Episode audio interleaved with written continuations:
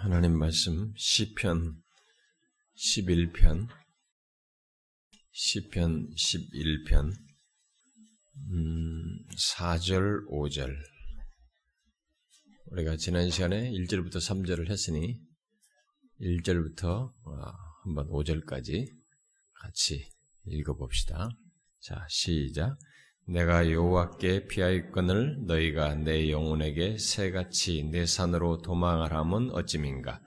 악인이 화를 당기고 화살을 시위에 먹이며 마음이 바른 자를 어두운 데서 쏘려 하는도다. 터가 무너지면 의인이 무엇을 하랴?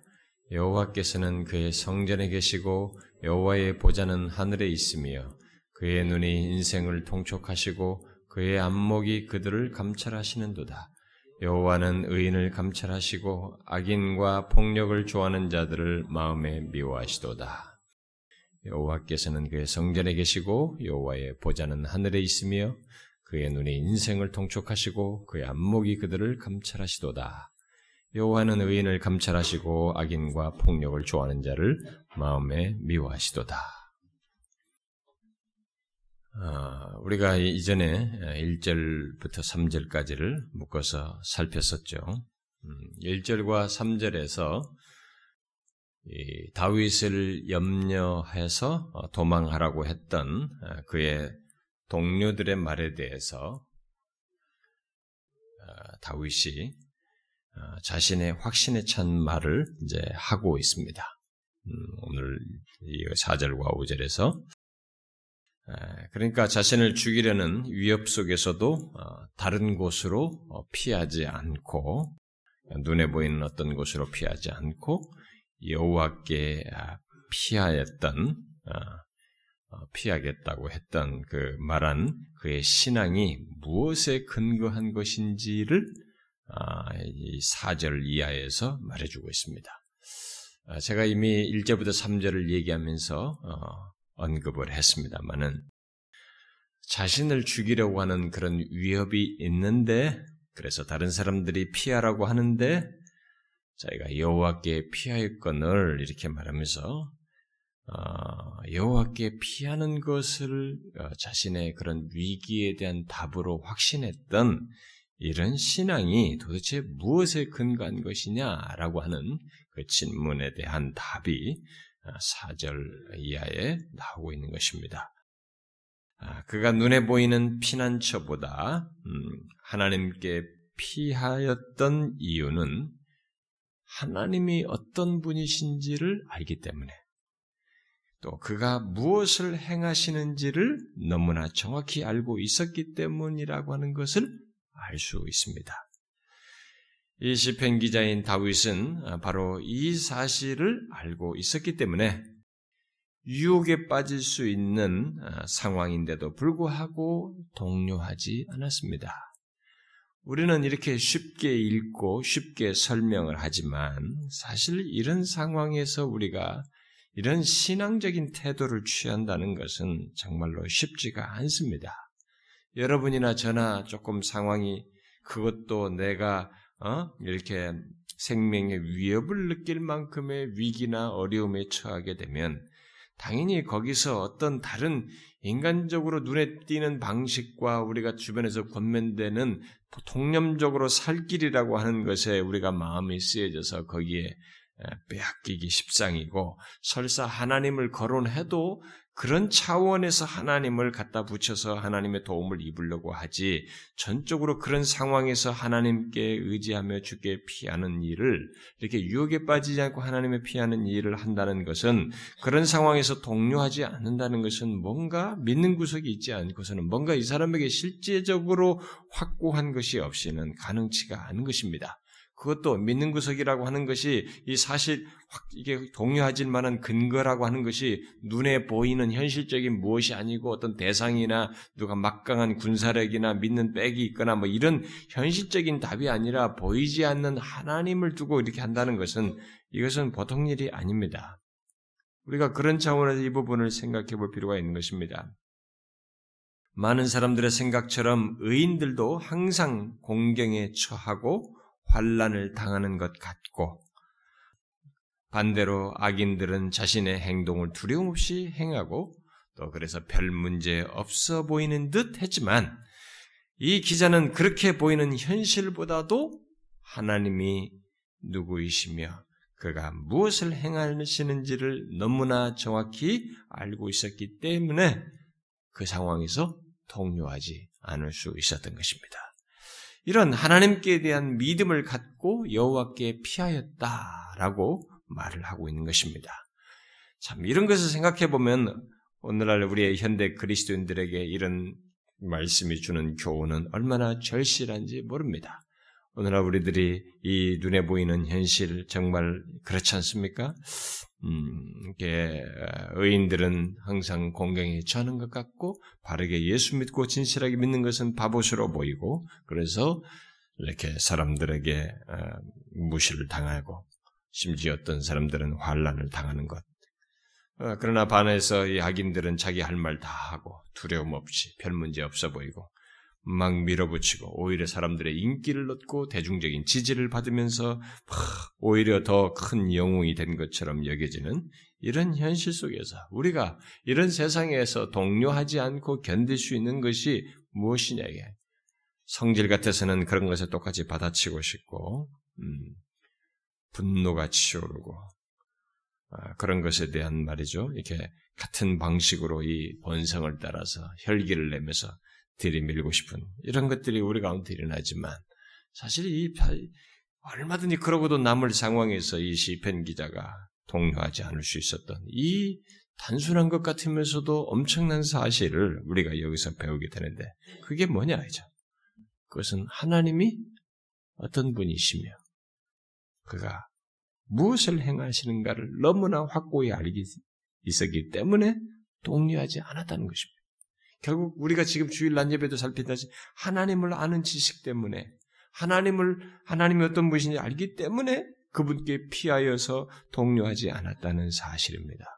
이게 우리에게 똑같이 우리 현실 속에서 요구되는 거 아닙니까? 우리가 실컷 하나님에 대해서 알고 있어도 그것이 실제적으로 이렇게 살면서 그 아는 하나님을 인하여서 삶에 이런 적용이 되지 않는다면 어떻게 했어요? 우리의 신앙이라는 것은 그냥 이론적 신앙에 지나지 않는 것이잖아요. 우리는 그런 실제적인 모습을 여기 다윗에게서 보게 됩니다.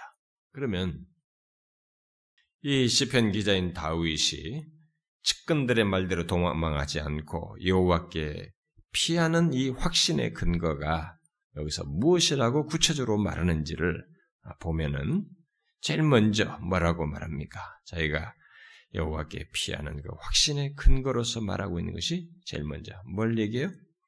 여호와께서 그의 성전에 계시고 여호와의 보좌는 하늘에 있으며라고 말하고 있습니다. 이것이 근거예요. 이 사람이 그런 자기가 죽음의 위협이 있는 상황에서 피하라고 하는데 피하지 않고 오히려 그분께 피하였던 그 그렇게 할 수 있었던 근거는 요겁니다. 첫 번째로 언급되는 근거는 이거예요. 이게 근거라 이거지. 어떤 사람이 야 이게 뭐냐 이거지. 뭐 하나님이 무슨 뭐 하늘 성전에 계시고 하늘 보좌에 뭐 보좌에 여호와의 보좌는 하늘에 있다는 게 이게 무슨 근거냐라고 말할지 모르겠습니다. 우리가 주목해 볼 것입니다. 우리가 정말 그렇게 생각할 수 있는 상황에서 진짜 이게 냐면 이렇게 말할 수 있는 것이냐? 아닙니다. 다윗은 진짜로 하나님을 알고 있었습니다. 이 사실의 근거를 이 사실의 근거에서 그는 여호와께 피하였던 것입니다. 그러니까 하늘에 있는 성소의 보좌에 앉아 계시는 하나님의 존귀하신 모습, 그분의 위험 있는 모습을 알고 있었기 때문에 그는 악인들의 죄악에 동료하기보다는 오히려 여호와께 피하는 것이 최고라고 하는 확신을 갖게 된 것입니다. 이 세상의 눈에 보이는 다른 것에 피하는 것이 아니라 그러신 하나님께 하늘 보좌에 계신 모든 그런 가운데 위험을 가지고 계신 그 하나님께 피하는 것이 최상책이라고 그것이 최고라는 확신을 갖게 된 것입니다. 이 사람의 이 확신의 근거는 다른 것 없습니다. 이런 하나님의 존재와 위험 하나입니다. 그걸 가지고 그에게 피하였던 것입니다. 우리는 물을 수 있겠죠. 왜 이것이 확신의 근거가 되는가? 어떻게 해서 이런 것이 확신의 근거가 되는가? 라고 물을 수 있겠습니다.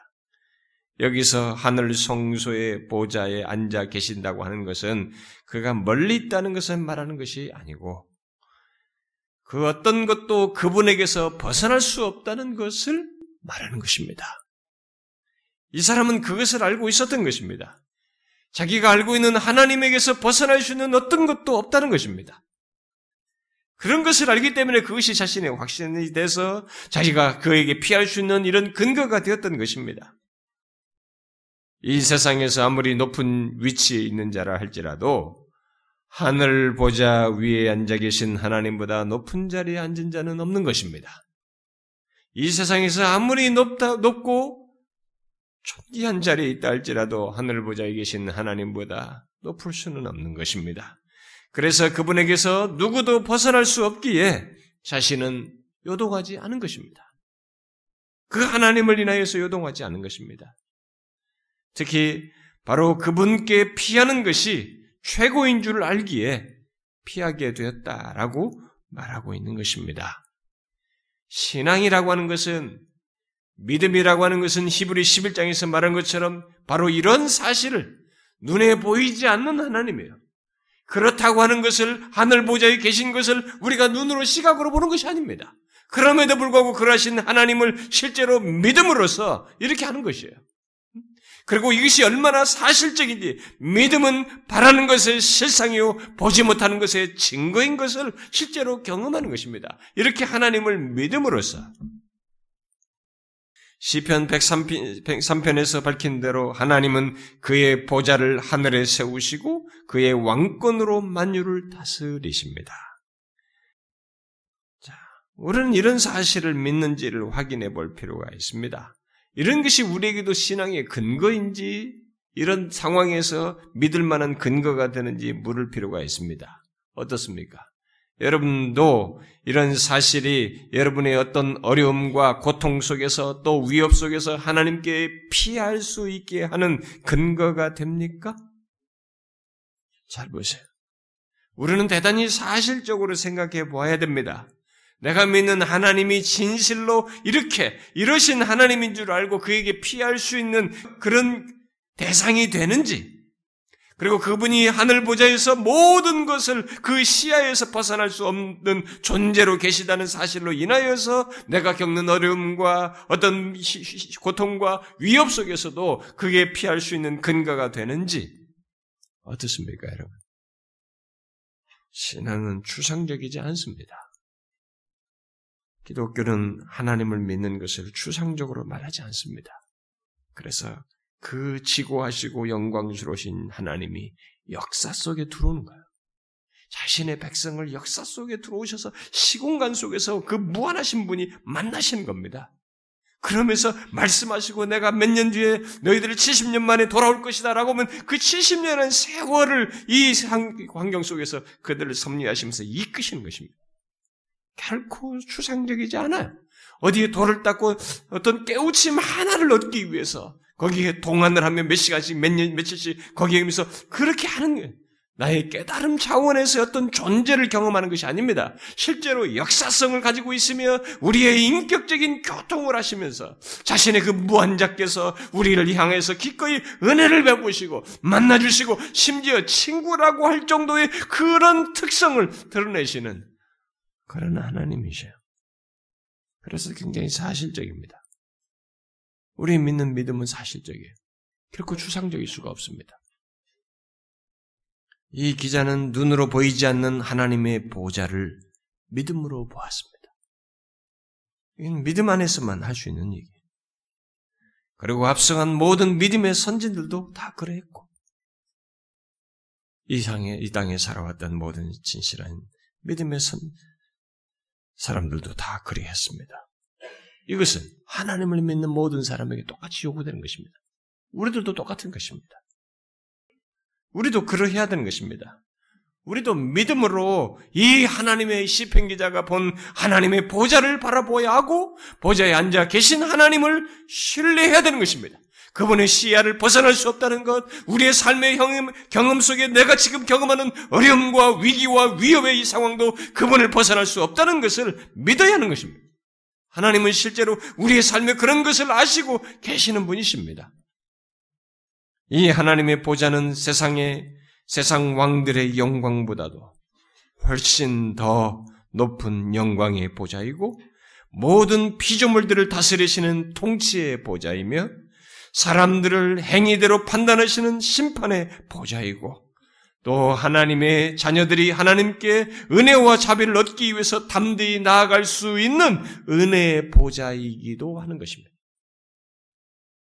이것을 한다면, 이것을 확신한다면, 하나님의 다스리심과 그의 판단과 그곳에 계신 분의 영광과 그리고 그를 찾는 자에게 기꺼이 은혜를 주시는 하나님의 보좌를 믿고 그 보좌 앞에 이야기하고 나아가서 은혜를 구하고 그 보좌에 계신 하나님을 확실히 신뢰하며 그분께서 우리의 이 내가 겪는 이 위협과 죽음의 어떤 상황들에 대해서 알고 역사하실 것을 믿고 구하는 이런 일을 이 시편 기자처럼 할 수 있어야 하는 것입니다.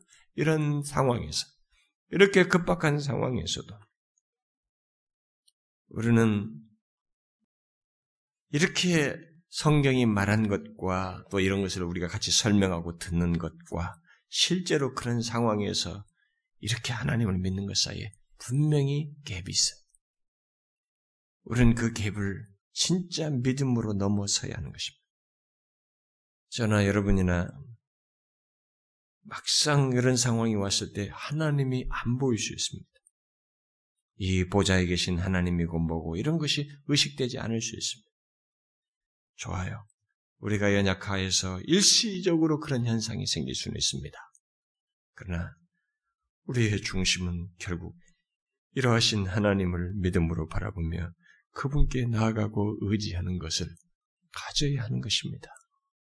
이게 얼마나 사실적이고 실제적인 유익이 되는지를 알고 믿는 그런 믿음을 가져야 하는 것이죠. 그게 신자의 삶인 것입니다. 여기 시편 기자처럼 도망해야 할 긴박한 상황에서도 여호와께 피하는 일이 우리 또한 있어야 하는 것입니다. 저와 여러분도 믿음으로 이 하나님의 보호자를 기억하고 그 위에 계신 하나님을 똑같이 믿어야 한다 이 말입니다. 그리할 때 우리는 이 기자처럼 어, 이런 상황에서 동요하지 않는 그런 모습? 도대체 이게 어떻게 가능한가? 오히려 거기서 담대해 보이는 이런 모습, 이게 어찌 가능한가? 인간의 본성은 담대함이 아니요 불안과 두려움과 예, 당황스러움이고 요동침입니다. 그런데 그렇지 않는 것이 가능하게 돼. 그게 어찌 되는가? 믿음으로 이 하나님의 보좌를 기억하고 그 위에 계신 하나님을 믿음으로써 가능한 것입니다. 그것을 이 시편 기자가 여기서 보여주고 있습니다. 그 다음에 이 기자가 하나님께 피한 근거로 또 덧붙이는 내용이 있습니다. 그게 뭡니까? 바로 그 보좌에 앉아 계신 하나님의 눈이 모든 인생을 통촉하시고 그의 안목이 그들을 감찰하시기 때문이다고 말하고 있습니다.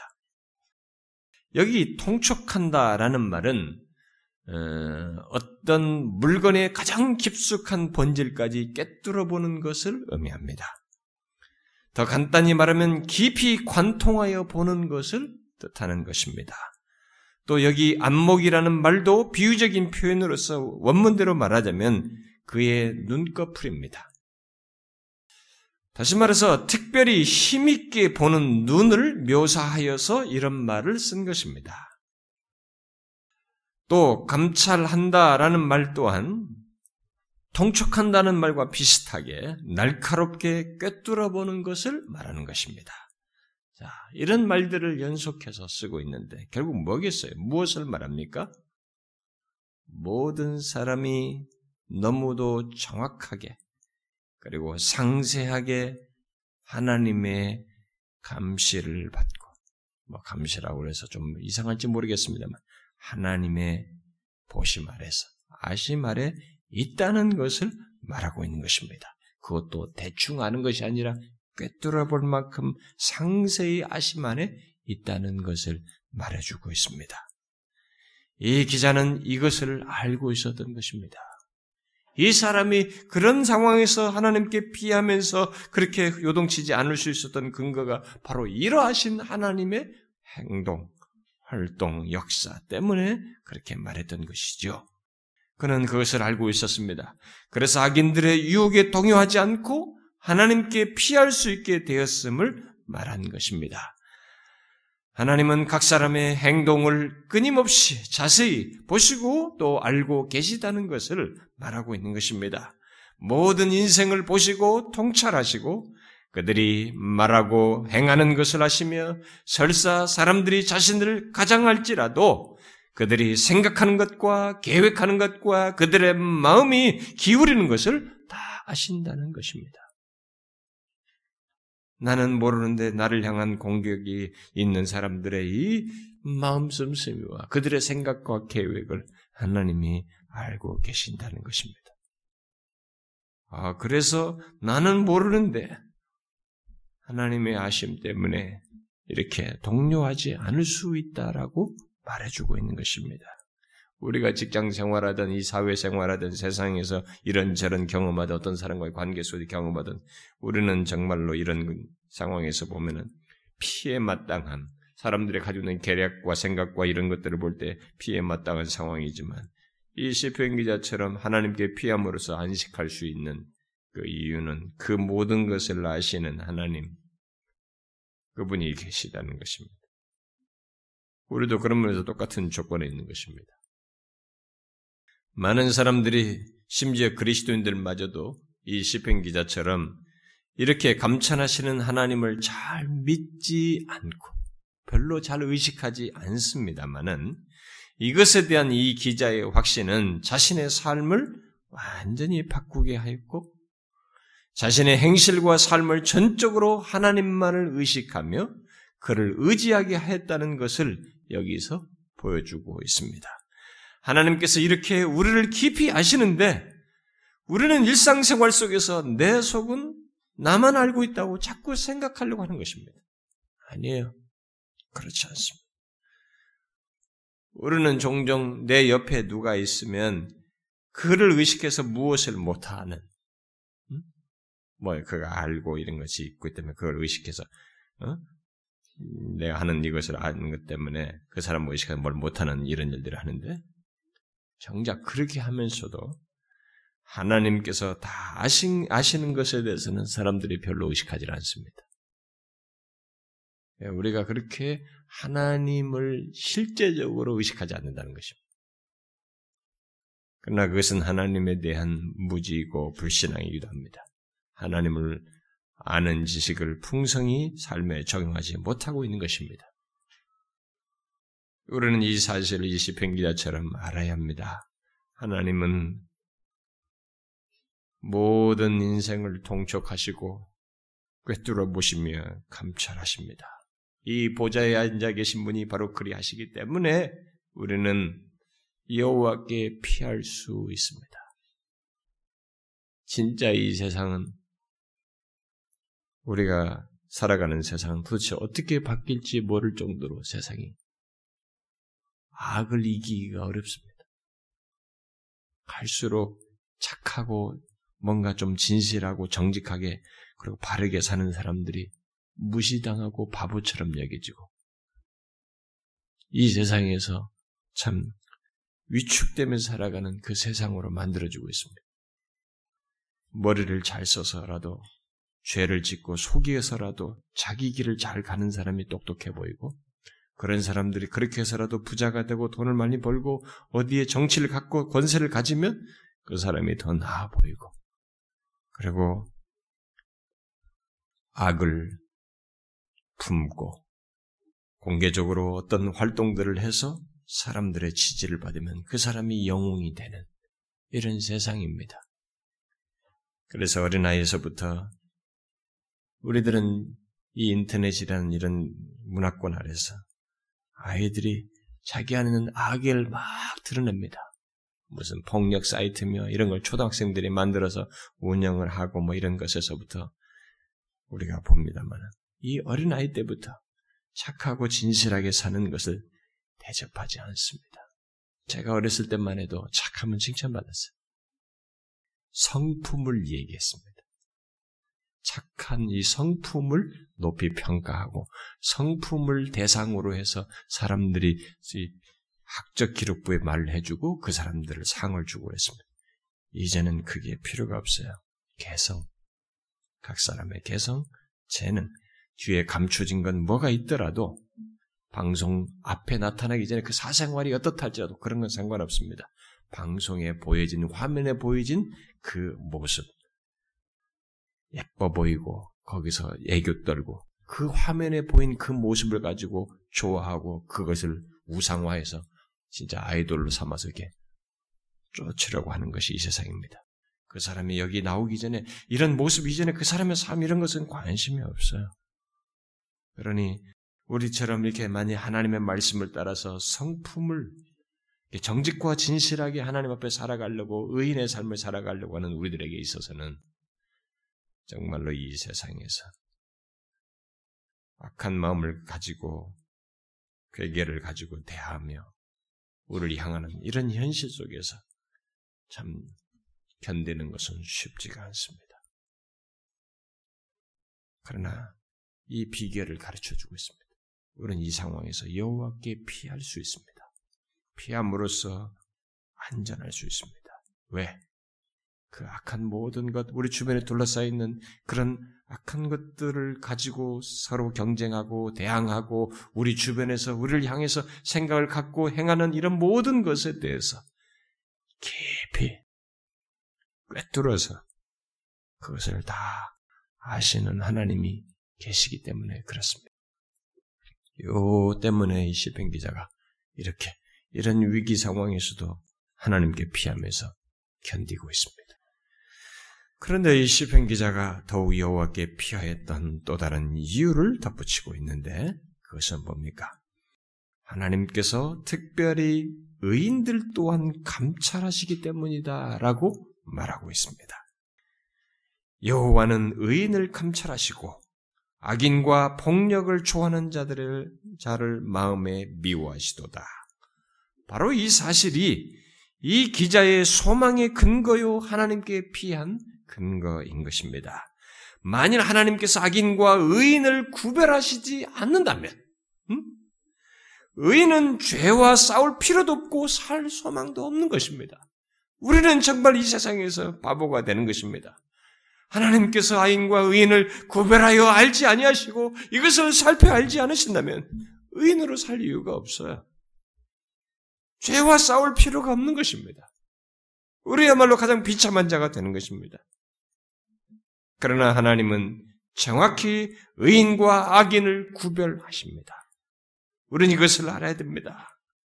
먼저 하나님은 의인을 감찰하십니다. 이 말은 의인들이 주장하고 목적하는 것을 하나님께서 아신다는 것입니다. 또 이 말은 하나님께서 그들의 거룩한 삶을, 그 거룩한 소욕을, 그들의 소원을 인정하신다는 말이기도 합니다. 그러나 반대로 악인, 달리 말해서 폭력을 좋아하는 자에 대해서는 하나님의 태도가 분명합니다. 뭐예요? 미워하십니다. 이 말은 간단한 말이 아닙니다. 굉장히 단호한 하나님의 성품을 말하는 것이 성품에 따른 그의 태도를 말하는 것입니다. 다시 말해서 하나님은 거룩하시기 때문에 또 공의로우시기 때문에 그 성품에 따라서 자신이 가지고 있는 모든 힘을 발휘해서 증오하신다 이 말이에요. 단순히 아니에요. 하나님의 성품을 드러내는 미움을 얘기하는 것입니다. 그들의 성품에 따라서 죄 있는 자를 판단하여 미워하시는 것입니다. 바로 이 같은 하나님에 대한 이해와 하나님의 성품에 대한 확신, 또 하나님께서 어떻게 하실 것인지를 확신하였기 때문에 자신을 죽이려는 음모와 위험 속에서 이 기자는 여호와께 피한 것입니다. 자, 저와 여러분이 살면서 이런 상황 속에서 하나님에 대한 이해를 가지고 하나님의 성품에 대한 확신을 가지고 하나님께서 어떻게 행하시는지를 알고 하나님께 피한다. 그래서 그것을 답으로 여긴다. 그것 안에서 확신을 갖고 거기서 위안을 얻는다. 이게 뭐예요, 여러분? 여러분, 이게 현실적인 대답입니까? 이게 우리가 그렇게 위급하고 죽음, 이게 사람을 죽이려고 하는 그런 위급한 상황에서 대안이 될 수 있어요? 답이 됩니까? 어떻게 생각합니까? 이것이 비현실적이다고 생각하는 것이 우리가 보편적으로 가지고 있는 자연적인 생각이에요. 그런데 이 하나님의 계시는 그게 답이라는 것입니다. 그게 굉장히 현실적이다는 것입니다. 왜냐하면 우리가 그토록 중시하는 이 세상의 모든 치밀한 현실을 하나님만큼 잘 아는 이가 없고 그것에 대한 해결책을 내실 분이 없으며 이렇게 꼬여 있고 꼬여 있는 배후의 배후에 이 수많은 것들을 결정적으로 결론을 내리실 분이 하나님만한 분이 없기 때문에 그렇습니다. 이시편 기자가 그것을 알았던 것이에요. 그것을 경험한 것입니다. 그래서 여호와께 피하였거늘 너희는 어디를 나보고 피하라고 하느냐. 이게 나에게는 최상의 답이다. 이것이 나에게서는 최종적인 결론이야라고 말하는 것입니다. 이게 신자와 저 여러분들에게 주는 답이에요. 우리가 겪는 모든 상황, 어려움, 힘든 모든 상황에서 하나님께 피하는 것 안에서 답을 찾으려고 하는 것이 일차적이어야 한다는 것입니다. 우리는 여호와께 피해야 돼. 종종 예수를 믿으면서도 우리는 어려움과 문제가 있으면 계속 하나님을 제껴놓고 어쩌느니 저쩌느니 하나님이 아시는지 이 상황을 관여하시는지, 내 인생을 살피시는지, 내 인생 주변에 걸려있는 이 모든 관계와 문제들에서 하나님께서 개입을 하시는지도 전혀 생각지 않고, 그저 자기 생각과 불평과 불만을 드러놓고 자기 방법 안에서 안식을 찾아보려고 몸부림치는 것이라면, 우리의 삶에서의 하나님은 어디 계십니까? 내가 믿는 하나님은 도대체 어떤 하나님이냐는 그것에서 가르쳐 주는 것입니다. 우리도 동일한 이유를 가지고 하나님께 피할 수 있어야 됩니다. 하나님은 여전히 하늘 보좌에서 위험을 가지시고 우리의 모든 상황을 하시며 자신의 성품을 따라 행하십니다. 그 가운데서 의인을 구별하십니다.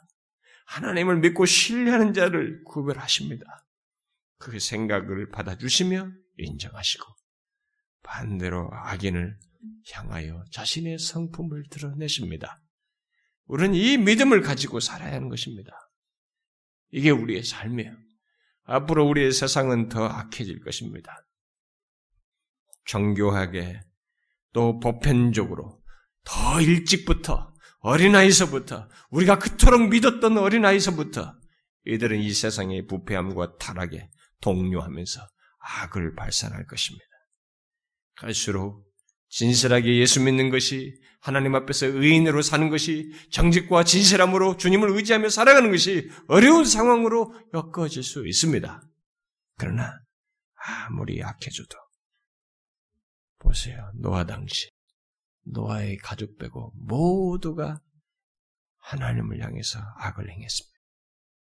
하나님이 코에 호흡 있는 자 중에 다 이렇게 모두가 타락할 정도에 대해서 탄식할 정도로 모두가 타락했어요. 거기서 어떻게 하셨습니까? 의인을 구별하셨어요. 그리고 그들에 대한 미움을, 성품을 드러내셨습니다. 성품을 따라서. 하나님은 그리하십니다. 우리는 이, 이러한 하나님을 실제적으로 믿어야 하는 것입니다. 저와 여러분이 경험하는 모든 문제와 상황에서 현재 여러분들이 부딪힌 이 꼬였다고 하는 모든 상황에서 이 하나님을 믿고 우리도 20편 기자처럼 하나님께 피하는 것입니다. 거기에 우리의 삶에 답이 있다는 것을 진실로 믿어야 하는 것입니다. 이것이 하나님을 아는 지식을 실제로 가지고 적용하고 사는 것입니다. 저와 여러분이 모두 그러길 바래요. 실제적으로 그러하길 바랍니다. 기도하겠습니다. 하나님 아버지 시편 기자가 경험한 그 상황과 현실이 분명히 우리 삶의 환경에도 있습니다. 주님의 문제는 우리가 그런 상황에서 동료하지 않을 만큼 하나님이 어떤 분이신지를 알고 주의 성품을 알고 주의 행하심을 알고 주께 피하여 안식하는가 하는 것입니다. 주여 우리 모두가 그런 모습을 그런 신앙의 모습을 갖기를 소원합니다. 주님 우리를 붙들어 주시옵소서. 내가 처한 답답함과 위급한 상황만 눈에 들어오지 아니하고 하나님 이 모든 것을 주장하시는 하나님을 믿음으로 바라보며 하늘 보좌 위에서 위엄을 가지시고 모든 것을 통찰하시고 주장하시는 하나님을 바라보며 의지하며 나아가는 저희들 에게 하옵소서. 예수 그리스도의 이름으로 기도하옵나이다. 아멘.